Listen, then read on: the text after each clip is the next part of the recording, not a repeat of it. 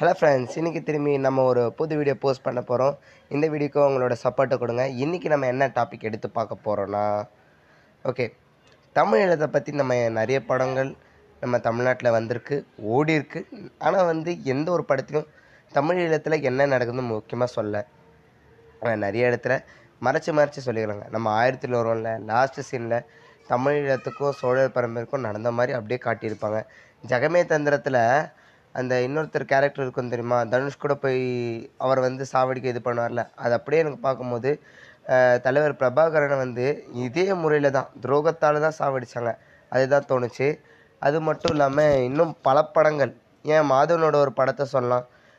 வெள்ளை பூக்கள் அந்த சாங் வருமே அந்த படமாகட்டும் இன்னும் பல படங்களில் நம்ம தமிழ் எழுத்தை பற்றி தமிழ் திரையுலகத்தில் என்ன தான் சொன்னாலும் இந்த ஒரு படம் இப்போ ஜூலையில் வந்திருக்கு.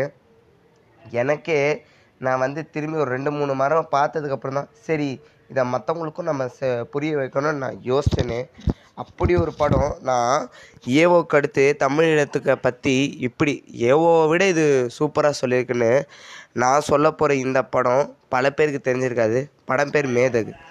ஆமாம் ஃப்ரெண்ட்ஸ் ஸ்டார்டிங்லேருந்து இந்த படத்துக்கான இது வந்து ரொம்ப கூடுதலாக கம்மியாக தான் இருக்குது சொல்லப்போனால் யாரும் இந்த படம் வந்ததே தெரியாமல் தான் இருக்காங்க. என் ஃப்ரெண்ட்ஸே உட்பட ஓகே ஃப்ரெண்ட்ஸ் அப்படி இந்த கதை என்ன தான் சொல்ல வருது அப்படின்னு நம்ம எனக்கு தெரிஞ்சுப்போம். ஓகே தலைவர் பிரபாகரனை பற்றி நம்மளுக்கு எல்லாருக்கும் தெரிஞ்சிருக்கோம்.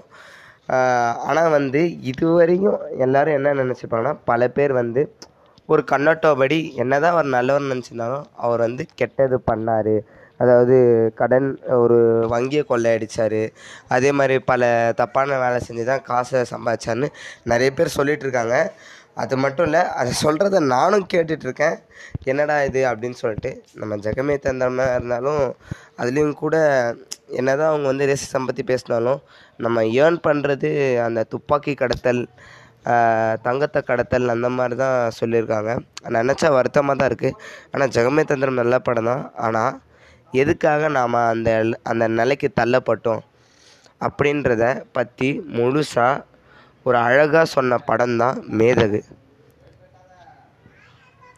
எதுக்கு நடுவில் அமைதி விட்டேன்னு பார்த்தீங்களா உங்களுடைய இது எடுக்க தான் ஓகே ஃப்ரெண்ட்ஸ் இன்றைக்கி ரெண்டாயிரத்தி இருபத்தொன்று ஃபிலிம்ஸை பொறுத்தவரையும் ஓரளவுக்கு எல்லா படமும் கருத்துள்ள படங்களாக தான் வந்துட்டுருக்குன்னு சொல்லலாம்.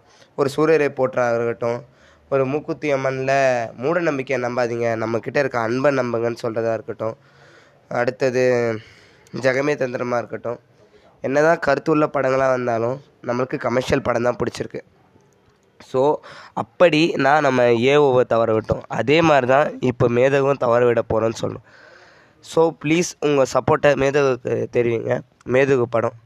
இந்த படத்தோட ஸ்டார்டிங் சீனை பார்த்தீங்கன்னு வச்சுக்கோங்களேன். சிம்பிளாக ஒரு குழந்தை பிறக்குது. ஐ மீன் அதாவது பிரபாகரனோட ஹிஸ்ட்ரி ஆரம்பிக்கிறதே அவரோட பிறப்புலேருந்து தான்.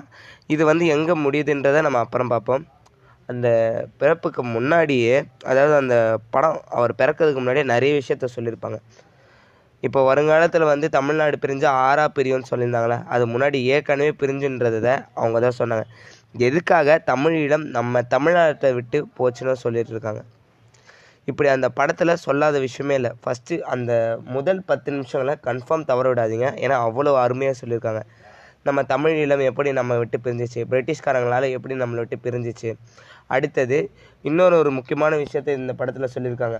என்ன தான் நம்ம புத்திசம் பற்றி அவ்வளோ நல்லது நினச்சிருந்தாலும் ஆனால் சிங்களவர்கள் புத்திசம் மட்டும்தான் கும்பிடணும். மீதி நம்ம சைனவத்தையோ வைணவத்தையோ கும்பிடக்கூடாதுன்னு அங்கே ஒரு அரசியலை வச்சுருக்காங்கன்றத அழகாக சொல்லியிருக்காங்க.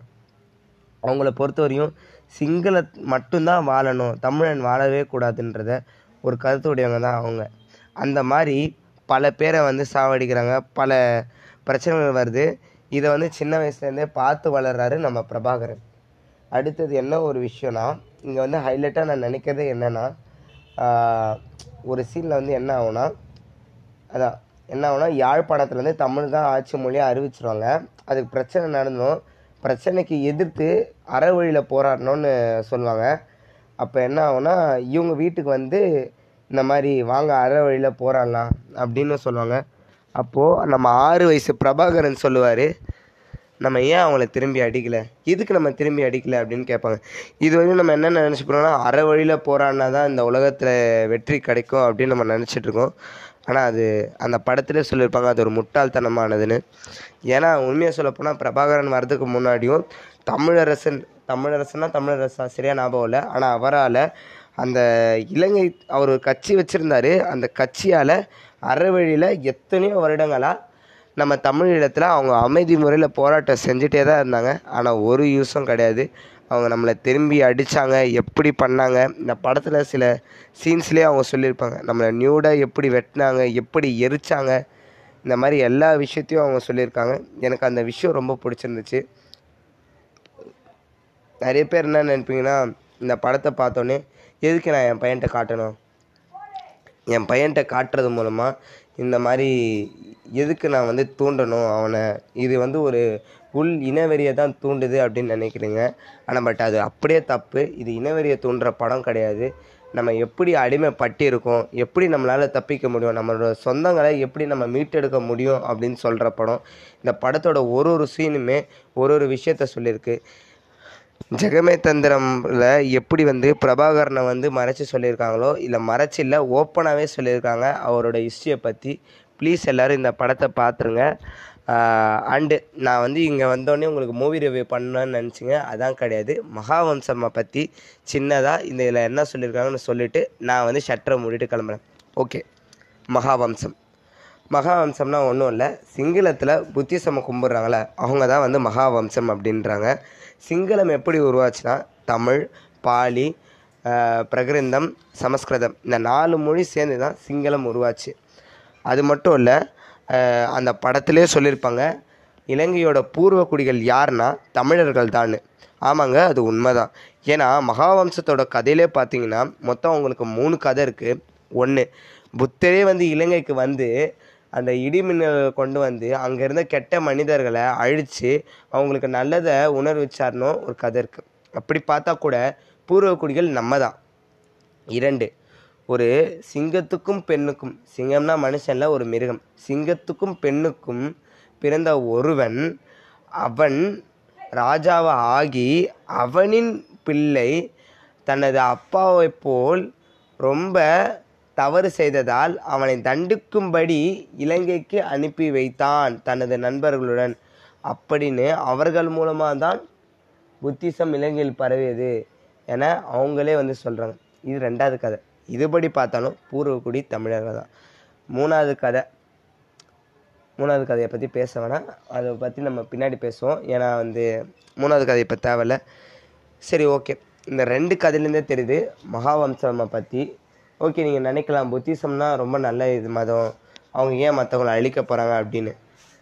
ஒரு விலங்கை கூட துன்புறுத்தக்கூடாதுன்னு நினைக்கிற அதே புத்திசம்னா தன்னுடைய மதத்தை ஏற்காதவங்கள கன்ஃபார்ம் என்ன வேணால் பண்ணலான்னு இளைஞர்கள் சொல்லிகிட்ருக்கு மற்ற நாடுகளை பற்றி தெரியாது ஆனால் எனக்கு இலங்கையில் இதான் நடக்குதுன்னு நல்லா தெரியும். ஸோ மகாவம்சத்தை பற்றி சொல்லியிருப்பேன். அதில் பூர்வ குடிகள் தான்னு சொல்லியிருப்பேன். ராவணன் கட்டி ஆண்ட ஒரே தலைமுறை. தமிழ் தலைமுறை தான். அது நம்ம நாடு தான் சொல்லியிருப்பேன். ஓகே பின்னாடி நம்மளுக்கு செய்யப்பட்ட துரோகங்கள் ஏன் தமிழீழம் பிரிஞ்சிச்சுன்னா பிரிட்டிஷ்காரங்க காலத்தில் தான் பிரிஞ்சிச்சு. மகாவம்சத்தில் தான் மகாவம்சம்னால தான் இப்போ பிரச்சனை நடந்திருக்குன்னு எல்லாத்தையும் நான் சொல்லியிருப்பேன். இது மூலமாக உங்களுக்கு கொஞ்சமாச்சும் புரிஞ்சிருக்கோன்னு நினைக்கிறேன். இந்த வீடியோ நான் பண்ணதே சும்மா மேதுகு படத்தை நீங்கள் பார்த்தே ஆகணும்னு சொல்ல தான் மற்றபடி இது ஒரு பெரிய வீடியோன்னு நினச்சிக்காதீங்க. ஸோ கன்ஃபார்ம் மேதகு படத்தை பார்த்துங்க. வி சப்போர்ட் டு மேதகு.